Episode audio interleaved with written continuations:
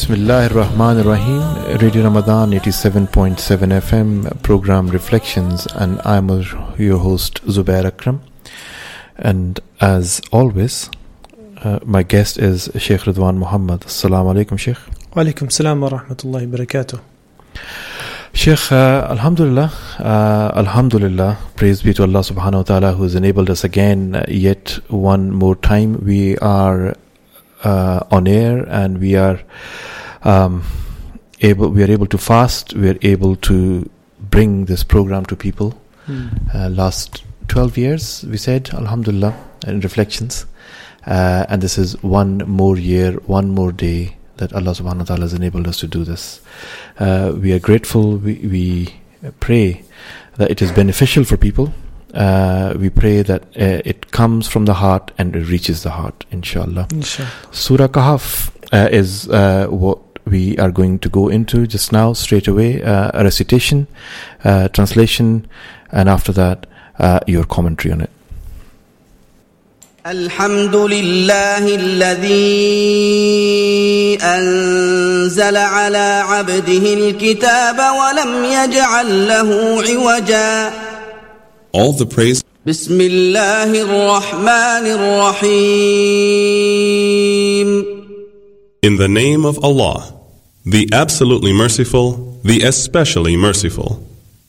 الحمد لله الذي أنزل على عبده الكتاب ولم يجعل له عوجا All the praises and thanks be to Allah who has sent down to his servant the book, and has not placed therein any crookedness.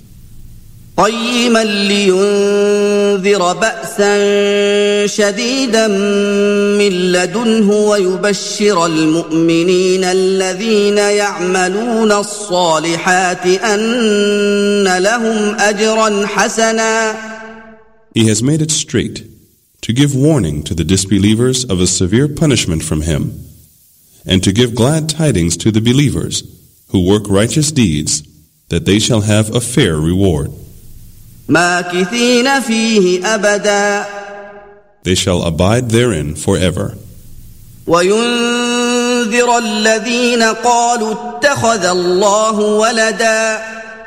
And to warn those who say, Allah has begotten a son. ما لهم به من علم ولا لآبائهم كبرت كلمة تخرج من أفواههم إن يقولون إلا كذبا They have no knowledge of such a thing, nor had their fathers. Mighty is the word that comes out of their mouths. They utter nothing but a lie. فلعلك باخع نفسك على آثارهم إن لم يؤمنوا بهذا الحديث أسفا Perhaps you would kill yourself, O Muhammad, in grief over their footsteps, because they believe not in this narration. إنا جعلنا ما على الأرض زينة لها لنبلوهم أيهم أحسن عملاً Verily, we have made that which is on the earth as an adornment for it, in order that we may test them as to which of them are best in deeds. Sadaqallahu al uh, Surah Yusuf, uh, uh, Surah Kahf. Surah Kahf is what we um, are going to cover in this, in this session.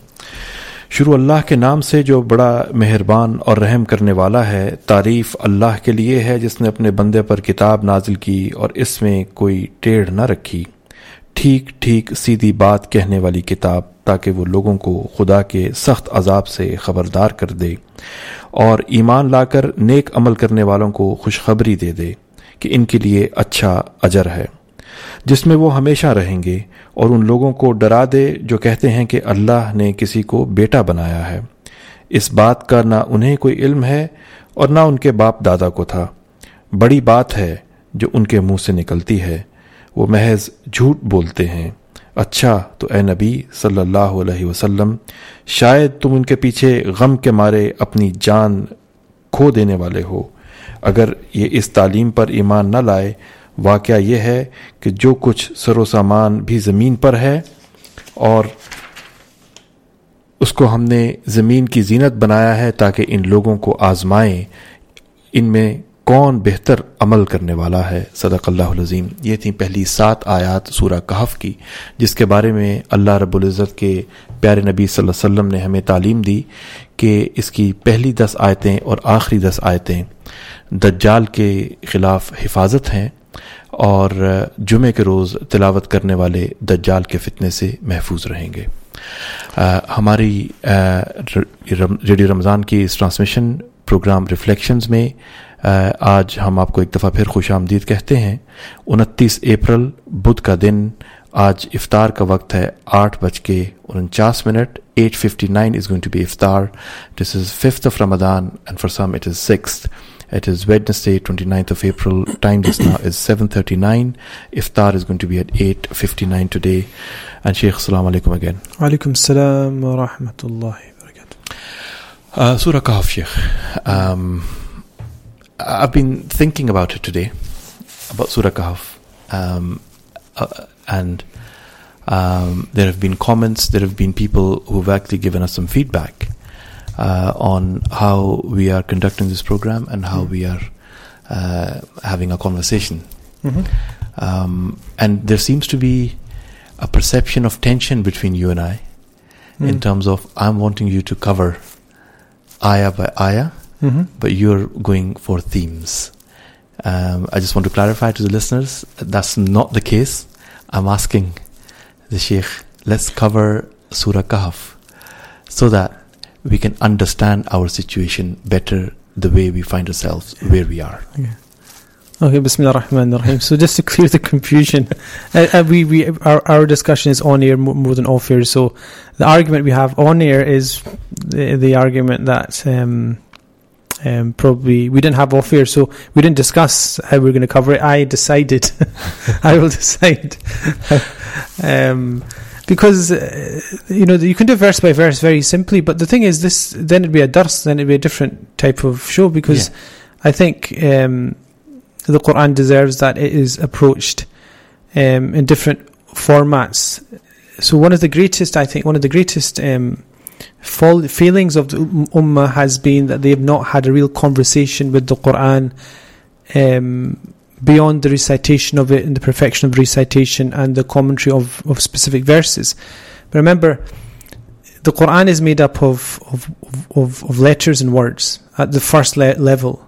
Let, words, in other words, you have a word Rahman, you have word Ard, you have a word um, Raqim, for example, comes up today. Um, Kahf. These are all individual words. Then they're brought into a, a, a sequence which is essentially a sentence. And then that sentence gives a, a message. And that sentence, um, in and of itself, you could just look at the sentence and look at what it means and say this sentence saying this.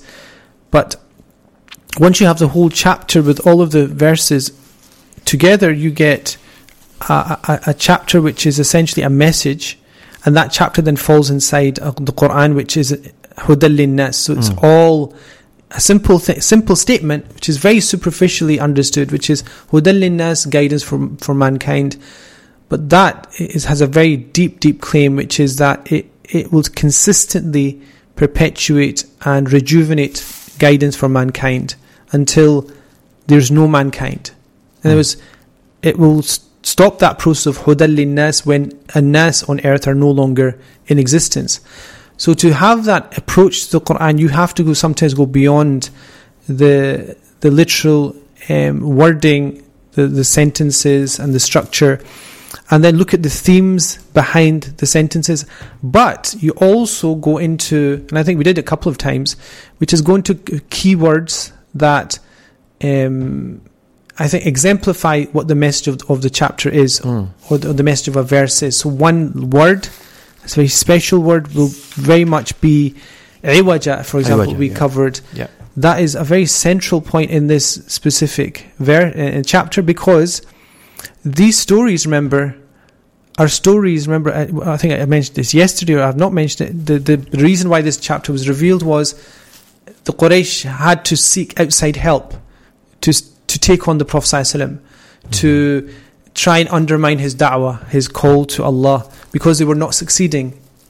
You know, it's almost as if the more you try to contain something, the more it, it goes outside your control. And that was what was happening to the Quraysh.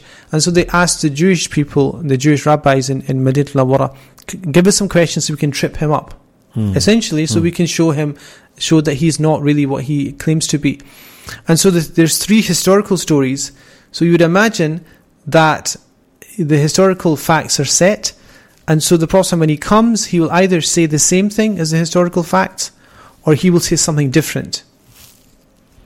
Mhm. So essentially, the Quran is going to going to say is saying essentially that whatever you knew about these three stories was iwaj, it was crooked, it was not factual, it was astray. So in other words, you they, they they will have to go back and say what we thought we knew about Dhul Qarnayn, what we thought we knew about Ashab al Kahf, what we thought we knew about the Prophet Musa and his his his sojourns in in Egypt were actually crooked narratives of what actually happened. Mm. And what is so odd, the audacity of the Quran is such that it is saying that the Prophet knows through revelation more about these events than the people who claim to have recorded the events. Mm. Is that not amazing? That's like something that you've done amongst your own private group.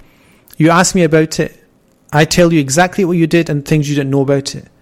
Yeah. So when they will talk about Surah Al-Kahf, it will mention correcting the narrative, this is what happened. When they talk about Dhul Qarnayn, it will correct, saying this is what happened. When it talks about Musa, it will correct and say this is what happened. And so that one word is so important because it is important to the theme of the whole chapter. But what what could be mistaken is to take every word and consider it to be pivotal to the chapter. Hmm, hmm. So it's an art. It's it's it's your exposure to Quran. So when I when I would um, when if I was to scan the the, ver- the the verses, certain words really jump up very much as being very much in this chapter, Hmm. like very much part of this this chapter. Um, and this comes up in the Quran when you when you look at certain chapters. There's certain words that encapsulate the, the actual um, chapter itself. And remember, the Prophet named some of the chapters by names.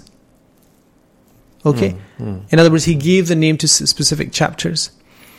But most, according to most scholars, the majority of names are not. We're not completely sure that the Prophet named them. In other words, other people named them, like the companions of the Prophet named the, the, the chapters based upon what they saw in the chapter. So, Surah Al-Baqarah, for example, uh, Surah Al-Kahf, for example, Surah Al-Isra, Surah, Surah Bani, Bani Israel. These are two names of the same chapter. Surah Al-Bara'ah, uh, Surah At-Tawbah.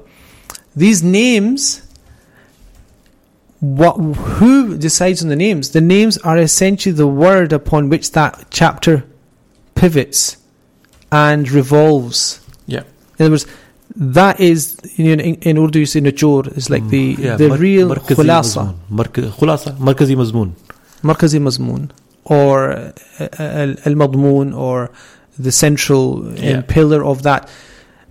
If the Quran is using titles for the chapters, then essentially what I'm saying is why I think themes are more important. Yeah. which is you don't miss the themes. And this is why when you study the Quran, you study it in words, word by word, and then you do verses, then you look at the basic um, message of the, the chapter, but you look then you look at the universal teaching, Hmm. the universal timeless teaching of it, which is essentially once you get that nujur, which you call the nut- uh, madmoon, then you can say, okay, we're in the era of COVID.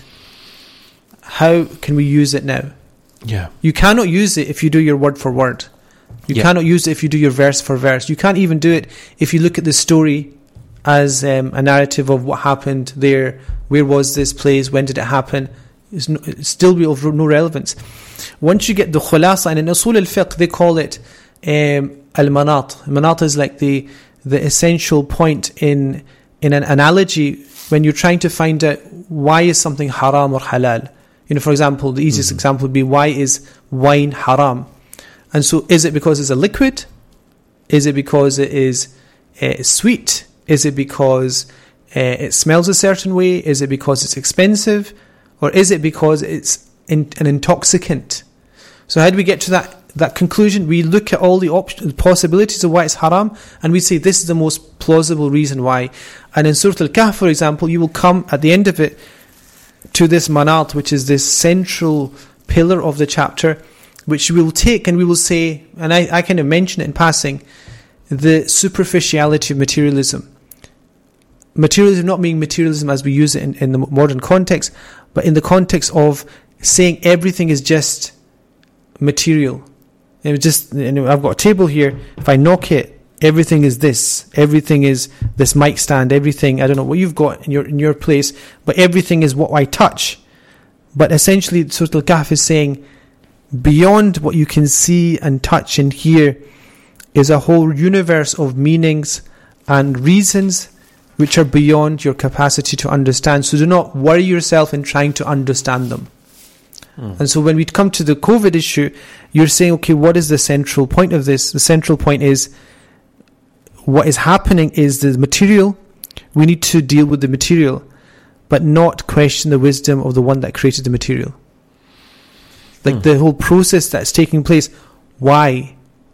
You'll find this out, as I said before, much later on in your in in your ex, ex, extended life, which is in the hereafter. That's when you find out exactly what's happening. So therefore, you know, you you uh, the reciter who's recited has recited I think ten or twelve uh, verses of the Quran, and that will in, that that's a kind of section you could see the introduction is about this specific topic, and you go to different themes. But the end of it, I believe, and I mentioned this yesterday. There's a central theme which this chapter is about the barzakh, about the the the, the changing state between one and ano- and another. It is comes in the seerah of the Prophet at a point when he's moving from the defensive to the front foot. And this chapter comes right at that point where it indicates the tide is turning. Hmm. So the Prophet Musa is going to the sea, the, the sea where the two oceans, the two, the two oceans meet. This chapter is uh, given to the Prophet at the very point where he is starting to be told by Allah that this is going to change. This difficulty is going to change into ease. It's not changed, but th- those, you know, it's like the, the fajr, when it just, the light is starting to come. You can't really do much from the natural light, but, you know, give it an hour and a half, you'll be able to do everything you can normally do because the light is such, so pleasant. But this is an indication, so the chapter indicates Surah Al-Kahf of the people of the cave. It is an interspace. You've got the story of Dhul Qarnayn and you've got the story of Musa. For what we need to do now is when we go through them, and Hmm. at the points that we come to each of the stories, we'll start to look at what is the essential madmoon, the essential purpose of each story. So the first and story, then you can apply. so, so so the so the first story uh, is of the sleepers. hmm The Seven Sleepers. Well, called in English um, folklore. It's not actually folklore, it's historical because it takes place, um, historically, it takes a place uh, roughly um, around, um, I think, two centuries after the death of, of or, the, or not the death, you would say the passing away into the heavens of the Prophet Isa alayhi salatu wasalam. Hmm. So this is um, prior to the Prophet centuries by after. about 400 years yeah, two two centuries after. Two, two centuries after the, the era of the Prophet Isa alayhi salatu wasalam. Yeah. So we're talking about about four and a half, four and a half roughly centuries before. So ge- geography of The geography is, oh, this is where it gets interesting because if- wherever you travel in the Muslim world, they will have the cave of The the, cave. people of Kahf. yeah yeah. Um, There's one in Jordan. There's one in Jordan. Is, is there one in Jordan? There probably is. Yeah. I think the the, the when you when you travel, I'm told when you travel from um, uh, the, uh, Masjid Aqsa, Mhm. Uh, Jordan, so it's quite kind of uh, prominent. Yeah, yeah, I've heard of, of the Jor- Jordanian claim. I think the most famous claim archaeologically is, has been um, the one in is just near Izmir in Turkey, which is Eth- I think it is, which is Really? Okay. yes, the most. I mean, based upon the narrative of the king and and the emperor that that are involved, and the geographical location. And the type of persecution that was taking place, we consider it to be in Anatolia. Ah, okay. So the kind of So, you so know, Izmir is where the, the you know all the Greek myths happen. That's it's not in Greece. It's usually in Turkey. You know, you have you, the Yeah. Troy and all these kind of things. They're, they're in mainland Turkey now. They're in Turkey now. Yeah, and so this is I mean, Izmir is a coastal town.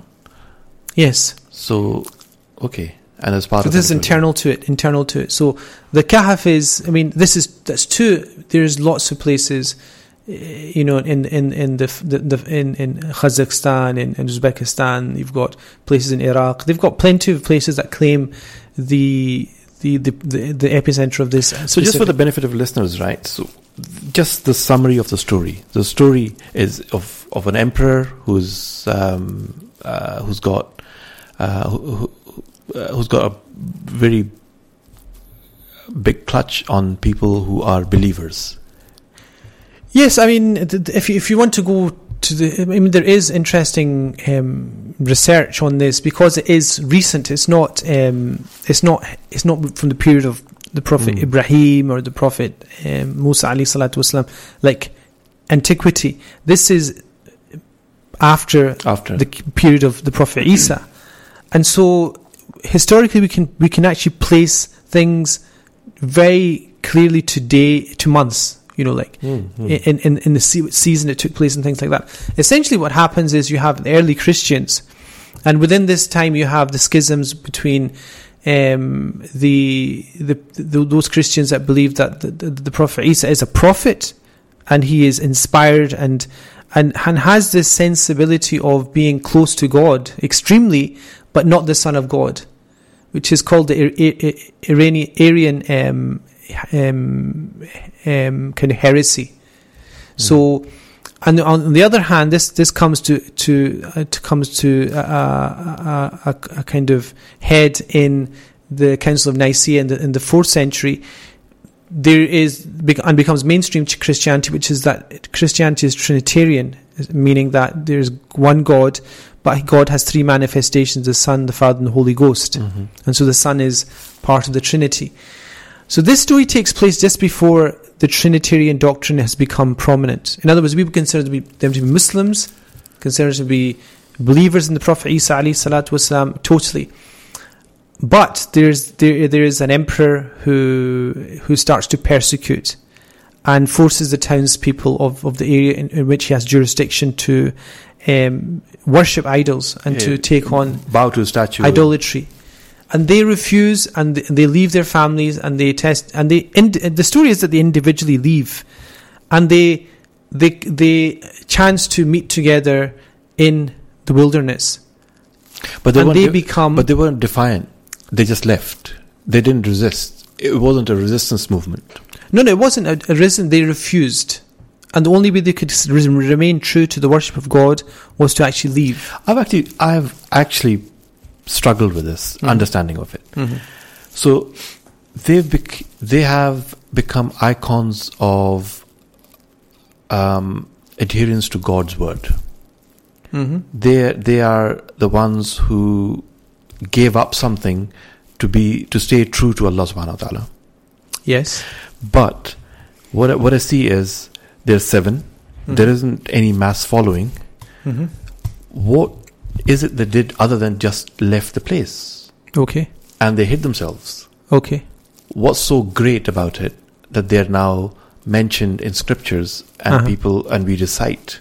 Okay, so what's there's nothing great. Uh, yes, it's absolutely Yeah. true. There's nothing great about leaving because you are a conscientious you objector. people- yeah, you can't practice what you want.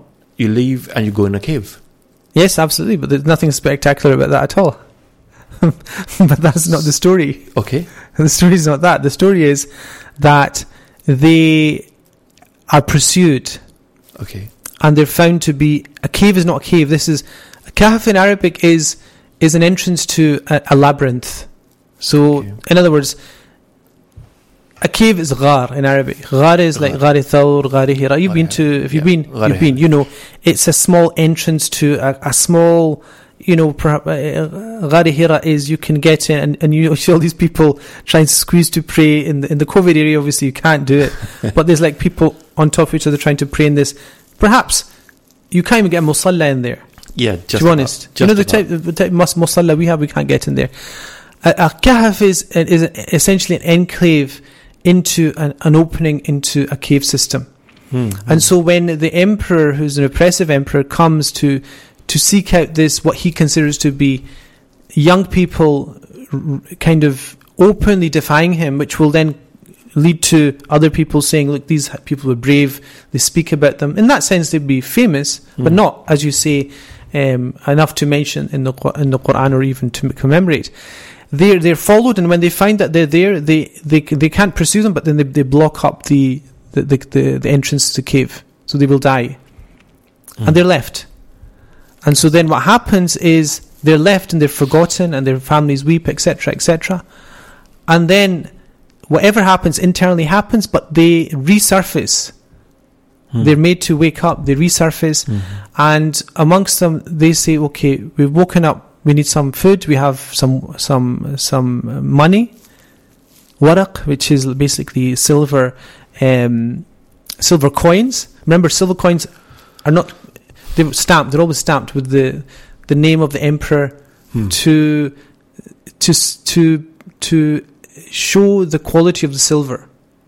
So this is a proof of the quality of the silver. So they always have a stamp of the king.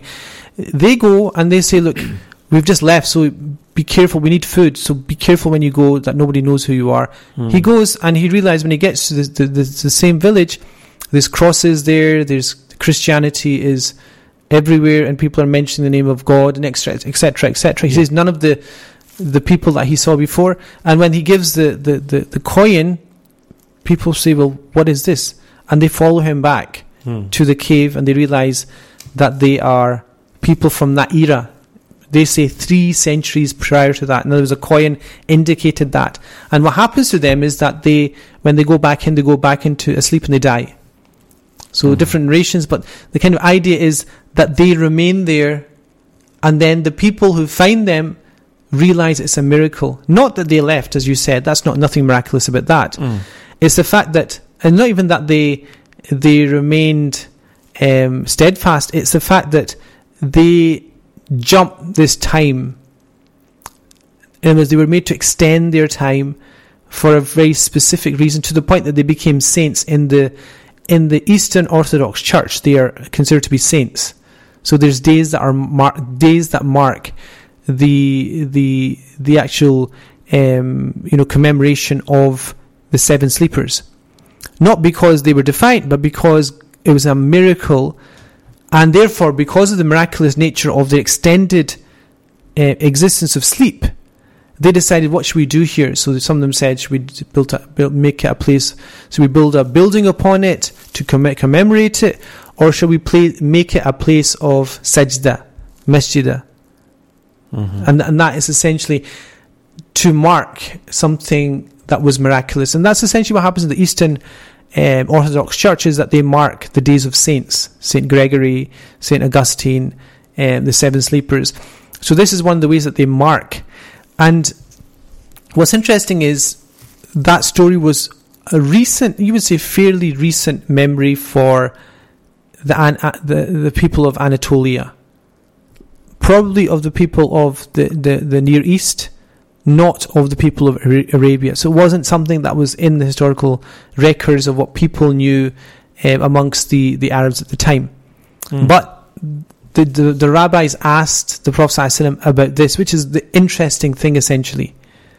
The rabbis are asking about an event which is not related to their religious tradition, it's related to the religious tradition of the Prophet Isa alayhi salatu wasalam. In other words, I think what they were doing, and this is not, I've not really seen, seen anybody talk about this, it may well be they're trying to check the, the you know, back check the veracity of the Prophet Isa alayhi salatu wasalam.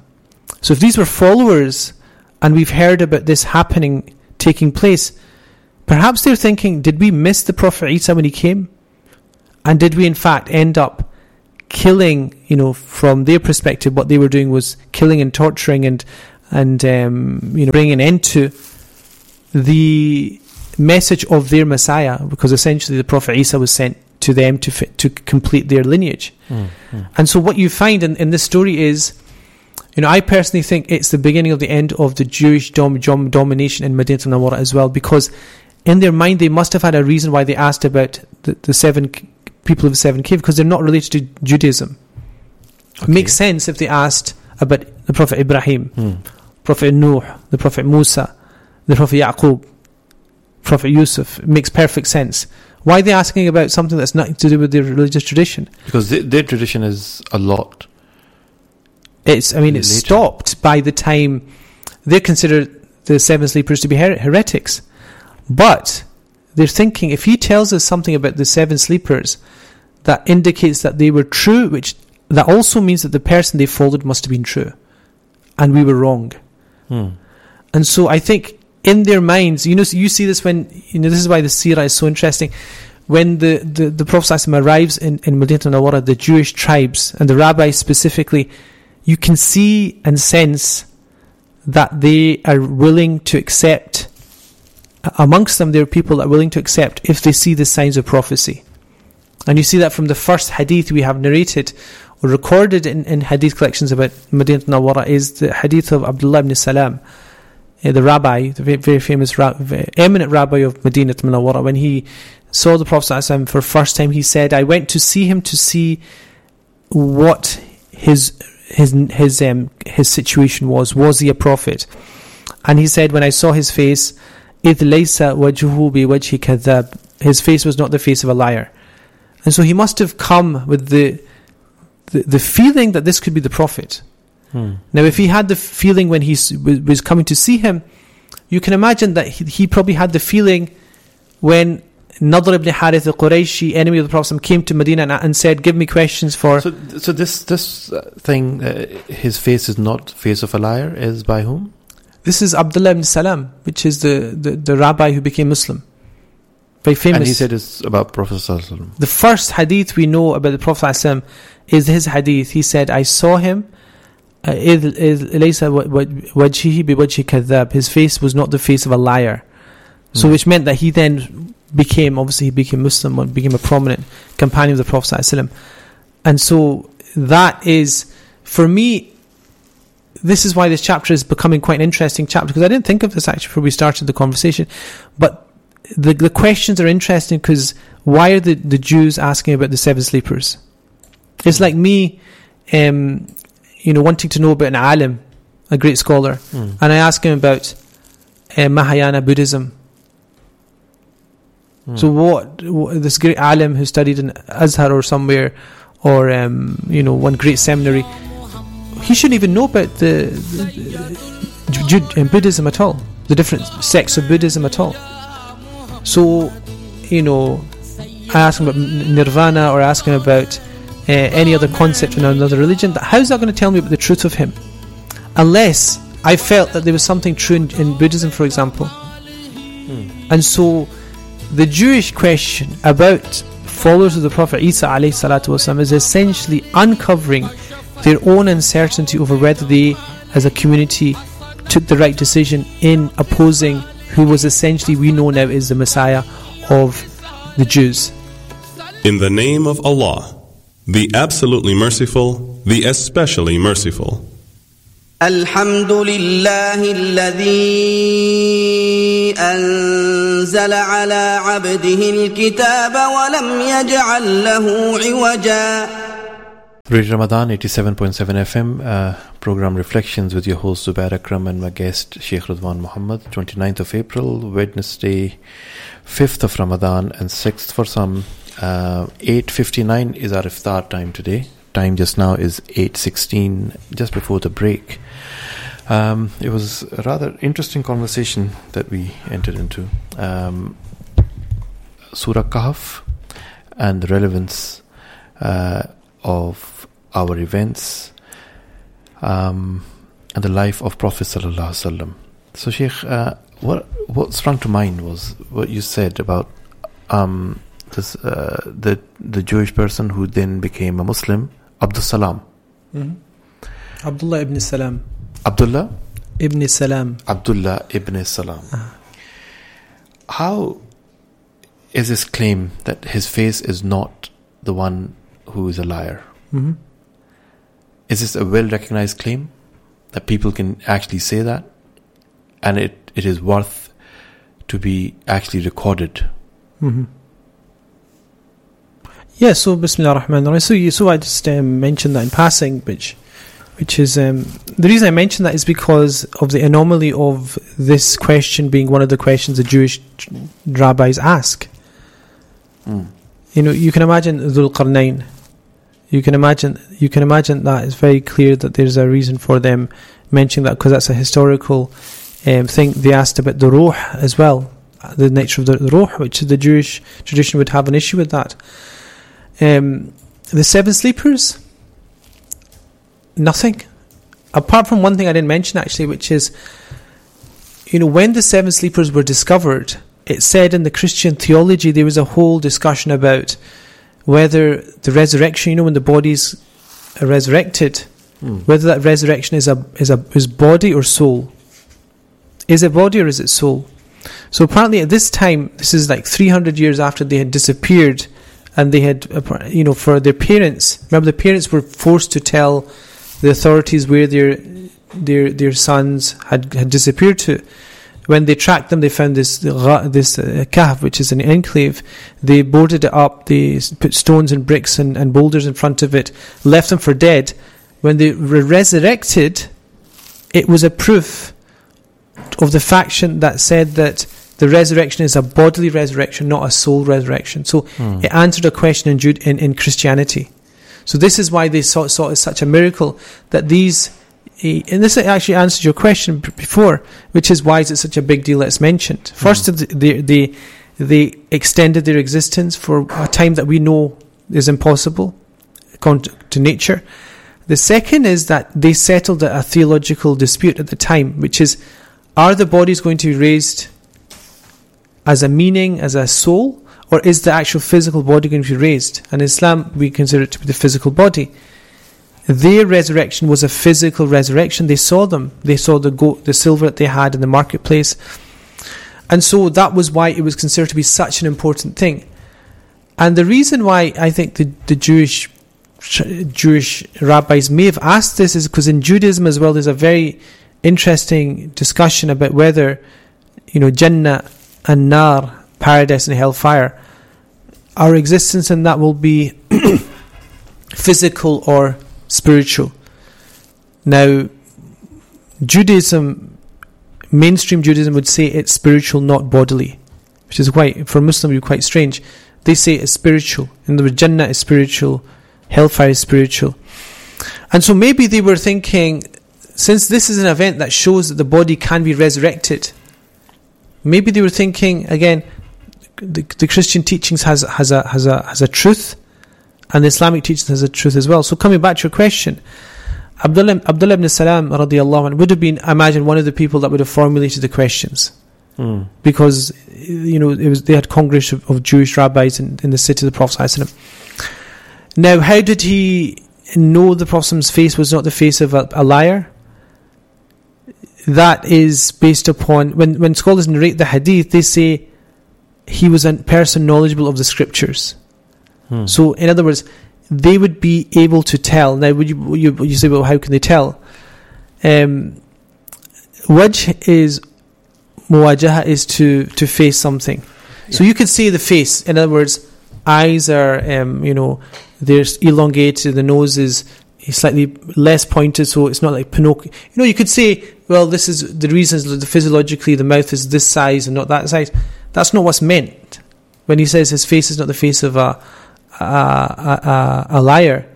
What he me- means is muwajaha is when you come face to face. Mhm. You know, when you come face to face, you see the face, but essentially what you have is muwajaha, which is essentially you have the ability to now see the person in cro- proximity. and you, and then you form an opinion. Yeah, so imagine you, you you've heard of somebody, Yeah. and um, and I'm sure you you hear with lots of scholars, and, and you're waiting to meet them, and then you you're obviously looking at what you're not seeing. You've not got a picture of uh, uh, somebody who's truthful, and you're looking. You know, you're not kind of putting the face right next to the person. The person thinking, "What is he doing?" No, you're you're looking at how the person is. Yeah. And when the Prophet came, he, he was not a liar because of how he was dealing. In other words, it wasn't his face. He's talking about muwajaha, how he's dealing with things. And then this is why they this is why they talk about events um, and tribulations. They say yuwajihuka al masaib. Tribulations face you, not with a face, but they come into your presence. And you see them manifest. And so the Prophet came to the city of Medina al-Munawwara. What did he do? He said, "Ifshu salam wa at'imu ta'am wa qumu bil layli wan nasu siyam tadkhul jannata bis salam." This is the first hadith we have recorded of him, mm. which is spread peace, feed the poor, stand in prayer at night while people are asleep. If you do this, you will enter paradise bighayri hisab. So he was saying that, so you could say, well, he's this all, spe- all speech. But then look at the way that he started to establish the, the, the, the city, how he established where the mosque would be set up, all through no politics. He gave it to a camel to decide. But you can imagine nowadays you would go to the, the chieftain who, you know, Mus'ab ibn Umair has told us this is the person with the most money, and if he says something, everybody will agree upon it. So the Prophet would have gone easily, okay, I'll stay with him because he's got the most power. Hmm. The Prophet didn't do that. Aus, Bani Aus were, was the the well heeled part of the, the, the Ansar. Khazraj were the the essentially the, the farmers and the and the laborers and etc. and the warriors. Yeah. But Aus was like the, the traders and the merchants and the rich people, and they were closer to um, some of the the Jewish tribes were also affluent, middle class, you would say, and uh, you know millionaires and all the rest of it. And so the that's Prophet in, that's in Khazraj. Uh, no. Aus, Aus is much Aus. more much okay. more affluent. And you would have imagined he would have looked and seen how the Prophet was dealing. And when he saw him, he saw this is exactly what's in the scriptures of a prophet. This is the description of how a prophet um, behaves. This is why in, in Arabic we call these the shama'il. Shama'il are the beautiful qualities that appear of a person. Hmm. And the word shama'il essentially is, we use it for the Prophet to mean the beautiful qualities from Shamal, which is to kind of come from the north, because in the Arabs they had this saying that, you know, if if you're very thirsty and you want to drink water, you could you you could come across a pool of water and you would drink it, and it would probably be warm slightly. Hmm. But they had a word for a, a, a lake or a well or a pond which you came to, and there was a very cold northern wind blowing on it, which would cool the water. You know, imagine you are thirsty and you like cold water, and there's no cold water. You drink you drink um, room temperature water. If somebody gave you a cold glass of water, which would you choose? You would choose the cold glass of water. And essentially, in the desert, you don't have a fridge. no Nobody's going to come and give you a fridge. There's no ice. And so, what they would notice that cooled water was a northern wind. And essentially, they called it shama'il. This was a, a drink that you wanted to drink because it quenched your thirst because it was cold. Okay. It was it was water, but it was also cold. And the shama'il are essentially the qualities of the Prophet ﷺ that are also um, qualities that you are looking forward to. These are things that quench the thirst of the spirit, looking for a person that it can trust. So essentially, human beings, you know, the whole purpose is that they look up to other human beings that they admire. Yep. Like that's I think that's the greatest felicity you can have on earth is to meet a person that you really admire and you're just in awe of the person because they have they encapsulate every sense of the values that you want to have. And for the most refined refined human being, that is not going to be found in in wealth, it's not going to be found in property, it's not going to be found in affluence. It'll be found in the meeting of minds with a great person that you you know, this is why people, you know, they have meet and greet this is why people travel to listen to a lecture from a very famous person. This is why they, you know, they go out their way to meet somebody. Like, if you give examples, worldly examples, like, you know, people that are on the speaker circuit, like, yep. even from a worldly sense, like Obama and Clinton and all these kind of people, people just want to be in the room to hear them because they have something that they would like to have, even if it's something that we don't want to have, but it's something that other people want to have. And essentially, the shama'il are qualities that Abdul Salam saw in the Prophet ﷺ that made him come so close that he ended up accepting Islam. And so that's the place from which the questions of Surah Al-Kahf come from. That sense of looking for, not to trip up the Prophet but looking to see if he is who he claims he is. Mm. Because the Quraysh are asking for a question to trip him up. I think the, the rabbis are asking questions with the intention to see, okay, they'll get the questions to the Prophet and we'll see how he responds to them. Because may well be that he will be the person that we will end up following. And what we know is when the Prophet came to Medina Nawara, he did actually end up taking a sizable portion of the Jewish tribes, of the rabbis, the very uh, you know, elite ra- Jewish rabbis, into the fold of Islam through the very fact that he had this amazing presence of qualities that made them submit their will to him. Sheikh, going back to this main theme that you you pointed out, and I've been thinking about it, barzakh, the the in between Mm-hmm. sense that we find ourselves in now. Mm-hmm. Uh, Surah Kahf has this Mm-hmm. in betweenness, if that's a word I can use. Uh, that's barzakh. Yeah, hiatus, quarantine. So in this in the in the, in the story of uh, uh, Ashab al Kahf, the people of the cave, they're in a hiatus, Yeah, t- time you know, time out. time you out. say like this Pause. is That's it. um, pause. You were in opposition, and you will come out, but you'll have a pause. And we'll look, inshallah, we'll look at some of the words that are used. But And, and things is, and things will change after that. and things will change, things will develop, and the hiatus is for a reason. Is I mean, the interesting is they didn't, they didn't, um, you know, they didn't go into the cave prepared to go to sleep. They didn't pre- Yeah, go into yeah. the cave saying, "Okay, we'll bide our time." They they they, They were forced escape- into a sleep. They, they escape persecution. Yeah, and that was it. They were escaping, and that was it. The fact that they were part of a narrative which would end up in the Quran was nowhere And near. as far as the emperor is concerned, they, were buried dead. according to the basically. parents, they were buried dead. Yeah. So the the, the So the grieving the took cave place- is covered. Yes. And at what point Allah Subhanahu wa Taala changes His own Sunnah, the order, Mm-hmm. and there's interference, Mm-hmm. and there is centuries, and then they they rise up again. Mm-hmm. Is this a, something that we need to understand to understand our faith? Because we believe in order. Mm-hmm. We also believe in mujiza. Mm-hmm. We believe that there is always, not always, there is sometimes an interference in the order that we ordinarily know. Mm-hmm. So what does the Are Quran we- say? are we- are- yeah. Yeah, So if you look at the verse that actually specifically indicates this, um, أم حسبت أن أصحاب الكهف والرقيم كانوا من آياتنا عجبا Do you not then consider the the companions of the cave, the sleepers of the cave. Warraqim, Raqim is another name for these people, which is mm. Tarqim and Raqam. Raqam, actually, you know, in, in Turkish and Urdu, the Raqam is what you write. Yeah. So this is, is said to be after the event took place, people wrote the story of the of the, of the seven sleepers at the at the at the at the cave. It's one of the example, one mm-hmm. of the mm-hmm. kind of interpretations of this, that they were from the most amazing of our signs. Now the whole point is min ayatina ajaba. This is min ayatina ajaba. This is where it's worth going into the kind of you know the words themselves. That this whole story is presented because it's min ayatina ajaba. It is from amongst our amongst. Now there's, so many signs. It is a sign, Mhm. but this is a sign which is.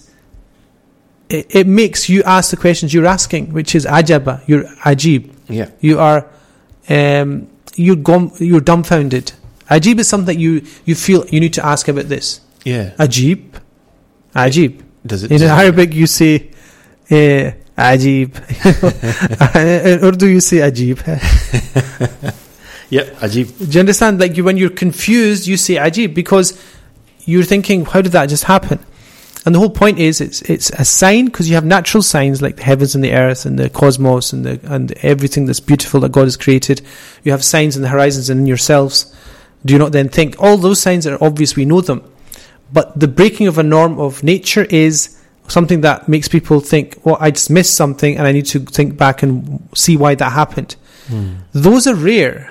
Those kind of events are extremely rare, and the rarity of them focus, f- forces human humanity to think about why these happened. If they were not rare, you would not end up thinking about why they happened. They are rare. And so the rarity of it then allows us to then say, Ashab al Kahf, over those, those four or five hundred years, this is the event that was ajib. Why was it ajib? Because it proved the bodily resurrection is plausible for God. Because if He contr- controls people's life, blood, He can raise them up if they're dead at any moment in time. For the people that were watching, they knew these people had disappeared 300 centuries ago. They're dead. Now they're resurrected. Now that they were asleep is nothing that they know about. Hmm. So this is interesting. This is actually something in the Quran that is different from the narrative of the Christian version, I believe, which is that in the Christian version, they died, and it was the the boulders were placed, you know, khalas, dead, and then three centuries later, like Christ, risen from the dead. Hmm. From our perspective, they're not dead. God preserves their life by putting them into a deep sleep. So, so the, thing, the point is, that's why I was talking about iwaja. You know, when we talk about iwaja not having crooked, the crookedness, Crookedness. the narrative that the Christian uh, version, you know, kind of preserves is a narrative which has a crookedness in its factuality, which is that they did not die. Hmm. Who knows that? Only the Quran could tell us that.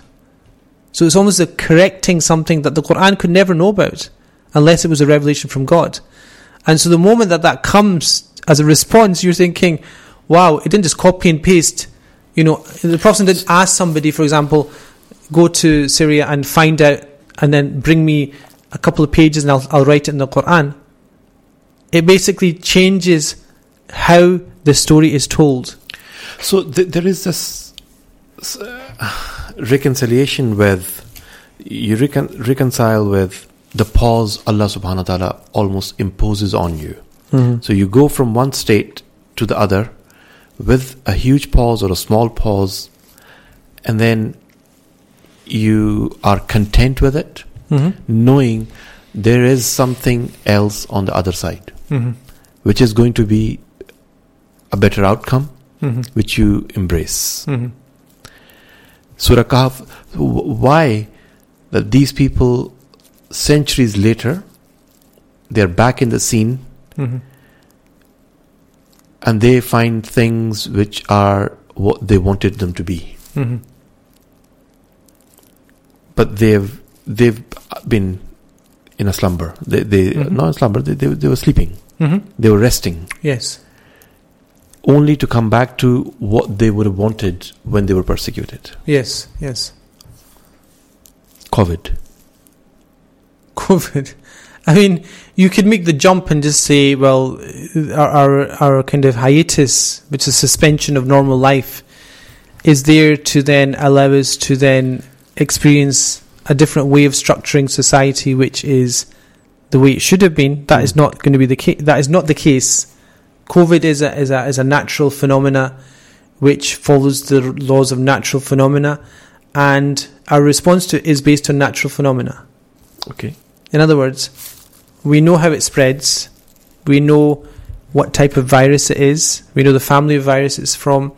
And therefore, we make our precautions based upon that. The precautions are unlike any precautions done for any medical eventuality that we know of in history, which indicates its special nature as being something that is disastrous. Now, from that perspective, you cannot use this as a kind of test bed that God is putting everybody under COVID as the seven sleepers were put under. hmm. There's no comparison there.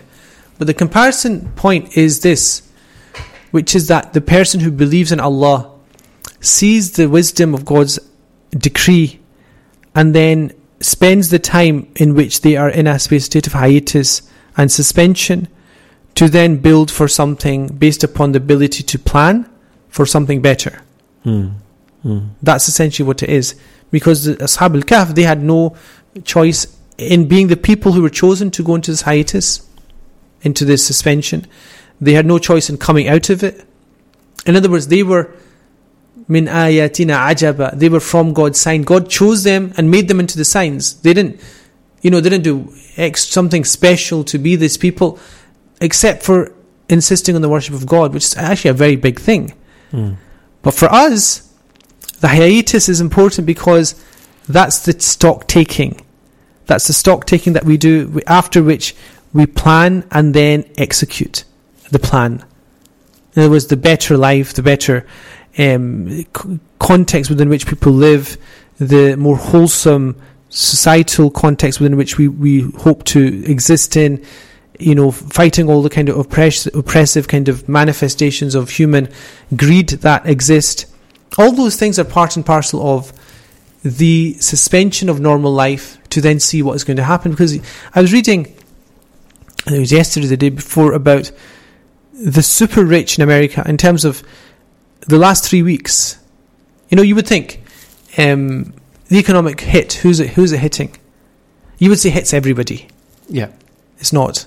No, it's not. No. The top Yeah. earners, in terms of, we're talking uh, the, the multi billionaire, you were talking about the top 2% of wealth earners.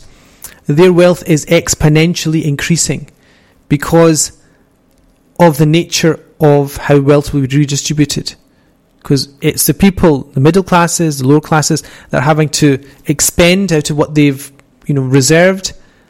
It goes to manufacturers, ma- manufacturing streams and, and and financial streams that are essentially all sucking up to these oligarchies. Hmm. And that's why over the last three weeks they were saying that the, the, the, the, the leading elite, financial elite, have gained more the last three weeks than they did in the period between um, the last great crash. Between um, you know, I think it was uh, 2007, 2008, 2008, and 2000, yeah. yeah. And so that leaves you in a situation where you know you are you're you're you're you're you're you're, you're staggered at the nature of the events that are taking place. Do we want that to remain as it is?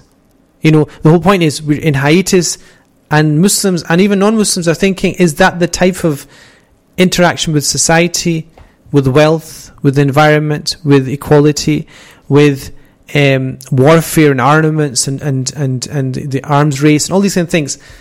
Is that the type of society we want now? Because everybody will now have to make that decision to say what type of community, society, what type of legislation do we want in the world? You know, what type of United Nations nations do we want to operate now? Everything will have to be reassessed. Hmm. And so that's a great blessing, I think, that that is the case because it means that now you can have a conversation about economy, uh, politics, ecology, religion as well. Because Yeah. religion is the whole point of our values. Where do they come from? They come from religion. They don't. They're not made from any man-made um, theory of ethics. Even the ones that are man-made, they're stealing them from the religious traditions. And so you're left with a situation where, you know, the religious community should come at this very, very vigorous, in, invigorated. This is what I was talking about yesterday. The fact that the Islamic, the voice of Islam as as a as a civilization is not present in that in, in the in the table of ideas is very worrying because it has a very unique way of looking at things. You know, our, we had, if we had great thinkers, we'd be able to make those, um, you know, Contributions there. you know presentations to and and thing is if you think of it, it's the covid thing if you look at what we do as a community apart from the, the congregational aspect of it which is to mitigate the spread in terms of cleanliness in terms of the d- teachings of prophet ﷺ, indicating what to do in a state of uh, contagion and disease Hmm. every single teaching the Prophet had on that is underlined and authenticated and, and, and kind of promoted by the leading health organizations today. Yeah. And that's like, how would you know? I mean, that's just, it's mind boggling. Every single piece of relevant information about disease and contagion is exactly what they're doing. Not like 50 of them, like half of them are, you know, we'll say, okay, these, these are not acceptable. Every single one. You could, I mean, you could just set the agenda based upon the Prophet's um, specific There- there is a danger. advice. I mean, I, I see the posts and I see people almost. I, I'm wary of that stance. Mhm. I'm wary of the stance that my religion is the best. Yep. We told you so. Mhm. We've we've already been doing it. Mhm. Uh, yeah, obviously, I agree with you. I know what you're going to say. Uh, You don't like the posts that are kind of um, jingoistic. Yeah. That this is Islam, this is why Islam is great. That's not the point I was making. I was, I was, I was, I was- what I was saying was the solace to the, the heart of the believer, knowing that this religion has a prophet who indicated things in a way that exactly mimic what we should be doing should bring stillness to the heart of the believer who has doubts. Which wasn't being carried out, wh- Yeah. which was ignored. So the thing of being posts and telling people and saying we told everybody and everyone's you know thing like everyone's wearing niqab now and yeah, yeah. you know and we're all washing our hands. They're all you know we're all Muslims now and we're all washing our hands five times a day or you know. Yes I think that's slightly you know that is um, not in keeping. I understand where it comes from which is the the kind of the backlash to the anti-Muslim sentiment in the Europe which has been on the rise very much over the last um, 17, 18 years, definitely over that, over that time. I can understand people, you know, just off the cuff, loving that moment to just laugh yeah. in a very difficult situation. I can understand that, but I don't agree with it. I can understand where it comes from, that type of mentality. yeah. I don't think that's our our religious mentality. I think that's more the, the kind of ethnic, kind of cult, uh, ethnic, kind of political, socio-political kind of movement of uh, understanding of Islam. The religious one would be say, fine, it's done. Um, let's see what we can better do to better society. Yeah. How can we help communities? How can we help elderly people? All these things would be the things that I think would be the posts that we talk about. Hmm. But let the young kids put their posts up, and the older kids who are old but they're kids at heart, you know, forward them. If it makes them feel a bit better, that's fine. But I think it is very superficial. I agree with you in that sense. Yeah, yeah. Masaib. Th- Moving to the last part of uh, reflections as promised to the listeners and as advertised as well. Mm. So there's Surah Kahf. And how Surah Kahf, like Surah Yusuf, Mhm. has a reflection in Prophet Prophet's life. Now, Surah Al Kahf. Um, like Surah Yusuf is almost a, a mirror image. Yes, I mean, uh, uh, last year, year before, when we talked about Surah, Al- Surah Yusuf, Yeah. I did point out probably I can't remember what seven or eight in sequence from the birth of the Prophet ﷺ to the oppression, to the imprisonment, to the the fleeing, all these Mm, points to the victory, which is the the the the the, the, the, the dream of the Prophet.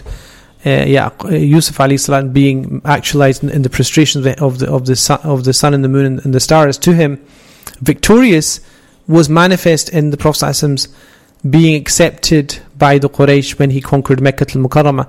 And then it's perfectly summarized in his own words, ﷺ, in which he quoted the Quran, in which he says, La tathriba alaykum al which is the Mm. words of the Prophet Yusuf to his family and his brothers specifically, in which he said, There's no vengefulness There's no- upon you on this day.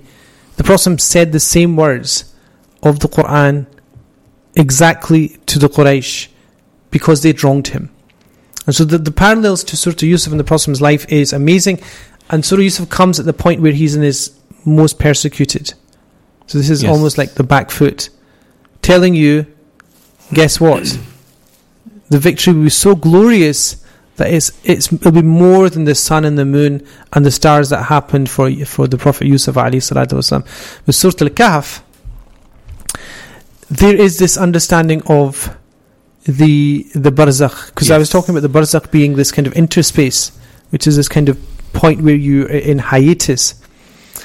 The Prophet Ali salatu wasalam at this point in his life is at this juncture of hiatus, which is as I didn't mention this yesterday. It's the point from where the back foot is changing into the front foot, and so essentially this chapter is related to the Prophet's life from the perspective of when it comes, not in not specifically in terms of the stories that are in the specific, um, you know, in terms of the, the stories that are in the specific um, chapter itself, but that doesn't mean they're not relevant to the seerah. They are relevant to the seerah as we go through them. Hmm.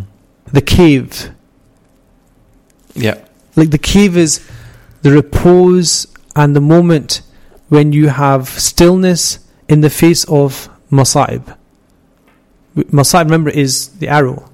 I mentioned that before. Masiba, I- It's a target. asaba, musiba is that. What are the Quraysh doing? They're, they're targeting him physically, actually, at this point with arrows.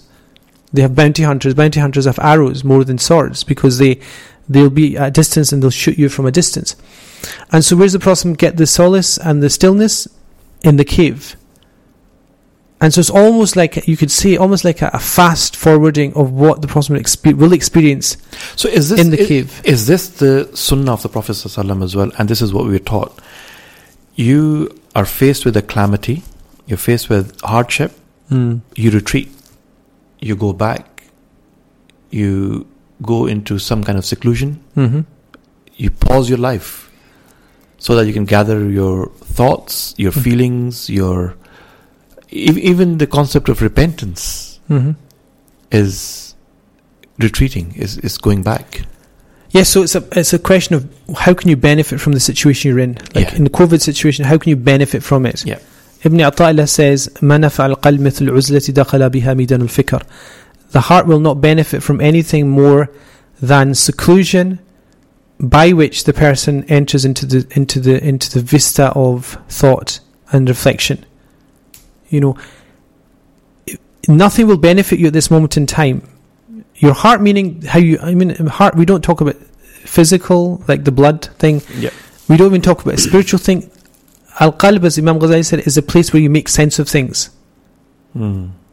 emotional, intellectual, everything.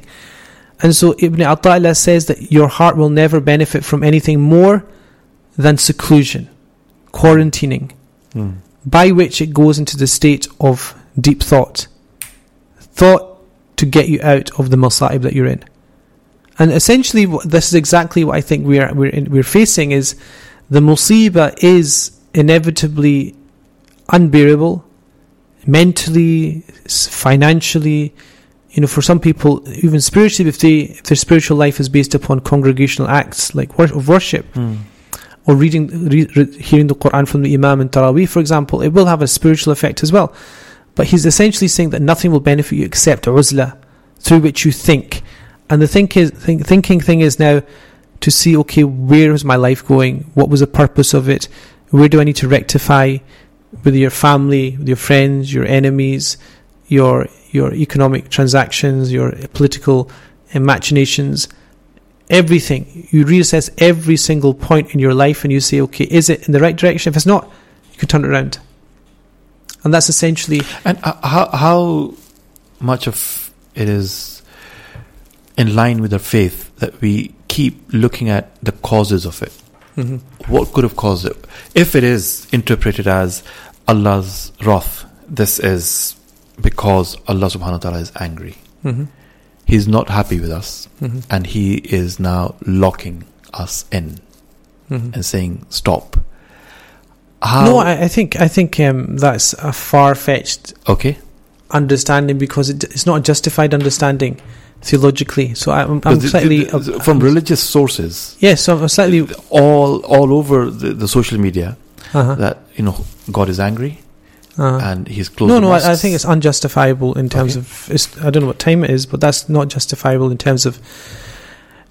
If something is difficult and it comes upon a people, the, the period prior to the Prophet's life, it was it was it was the way that Allah's Sunnah worked, which is that God would would would would would send down a, a tribulation and and a, and a, and a, and a, and a, a major um, quake in the life of people through illness or through earthquakes or whatever to rectify their behavior. But after the coming of the Prophet ﷺ, by consensus, that will not happen. Mm, mm. That is suspended. And so what you're left with is masa'ib that afflict. Um, so Allah says, وَاتَّقُوا فِتْنَةً and fear a fitna that will not afflict only the people um, that are oppressive amongst you. It will afflict everybody. So this concept of So con- meaning the, the congregational repentance, yes. you know, the, or kind of a, a whole community should repent in, Mhm. in a systematic way Mhm. because God is angry, Mhm. and this is why we are in the state we are in. Mhm. It's a flawed understanding. The musibah is there and it's there for different people for different reasons. Okay. the the way that this came out was based upon our actions, not based upon that God all of a sudden sent this to us and we're not responsible for it. We're responsible for exactly for what happened. Mm. See, this is the, the flawed religious. This is not religious thinking. This is quite superficial because the current context is, is a is a result of human activity. Okay. So, So I mean, you you you are you as humans, you have a choice. yes. You You've created the way wrong you've, choices. You've created a, a situation in a specific part of the world where you had forced people to eat animals they never ate, which is a cult, the Great Leap Forward in China, caused over 40 million deaths. That has been encultured within that part of the world to the point they have wet markets. The wet markets are the breeding ground for coronaviruses of different natures. They jump into the human um, DNA and affect that. That is human activity. I don't see where the, this mm. issue of God sending his his damnation upon people is if you've done the things that lead it mm. lead to it. Mm. But the point is, God has decreed that to be. God has not stopped it. God has decreed it, and this is why Abu Hanifa says that Allah's decree is uh, bil wasfi la bil hukum, wa bil wasfi la bil hukum. That Allah's decree is in the sense that He writes it and knows it, not that He orders it to happen. Mhm. It what is happening knowledge. now is in the knowledge of God, who made it happen, is our, our own actions. Yeah. So it is in his knowledge. Yes, and so Allah knows this will happen, and He is testing us through our own stupidity. Me, And this is why I don't like people complicating it by saying God is angry with us and He sent us COVID nineteen. It's very Yeah. superficial. It's going to lead to people thinking Islam's a very stupid religion, hmm, hmm. and that's why I'm quite That's a- surprised. that, that is a general understanding in our community. I Mm. mean, the, the poetry that's coming out, yes. the, the music that's coming out. No, I understand the poetry. Poetry is more more about poetic license of exaggerating. yeah. But give me a scholar who's a scholar, a theologian, to argue that case. I will guarantee they won't get past five minutes on Hmm. that discussion because it's unjustified based on the Quran and Sunnah from whatever perspective you want to look at it. Poetically, yes.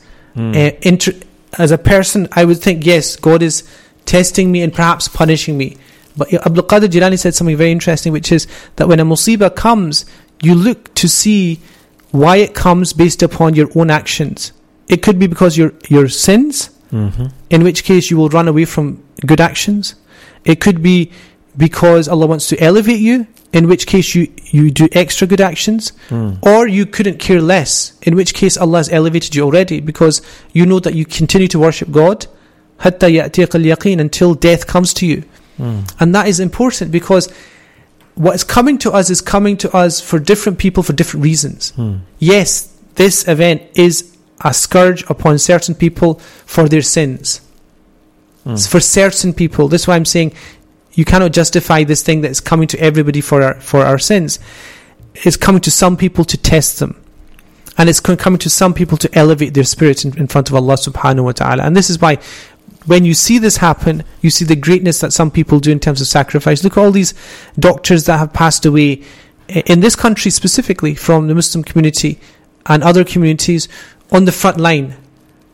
Now this scourge came it came to elevate them, shuhada. Essentially they made they, they became shaheed as a, due to the excuse of COVID nineteen.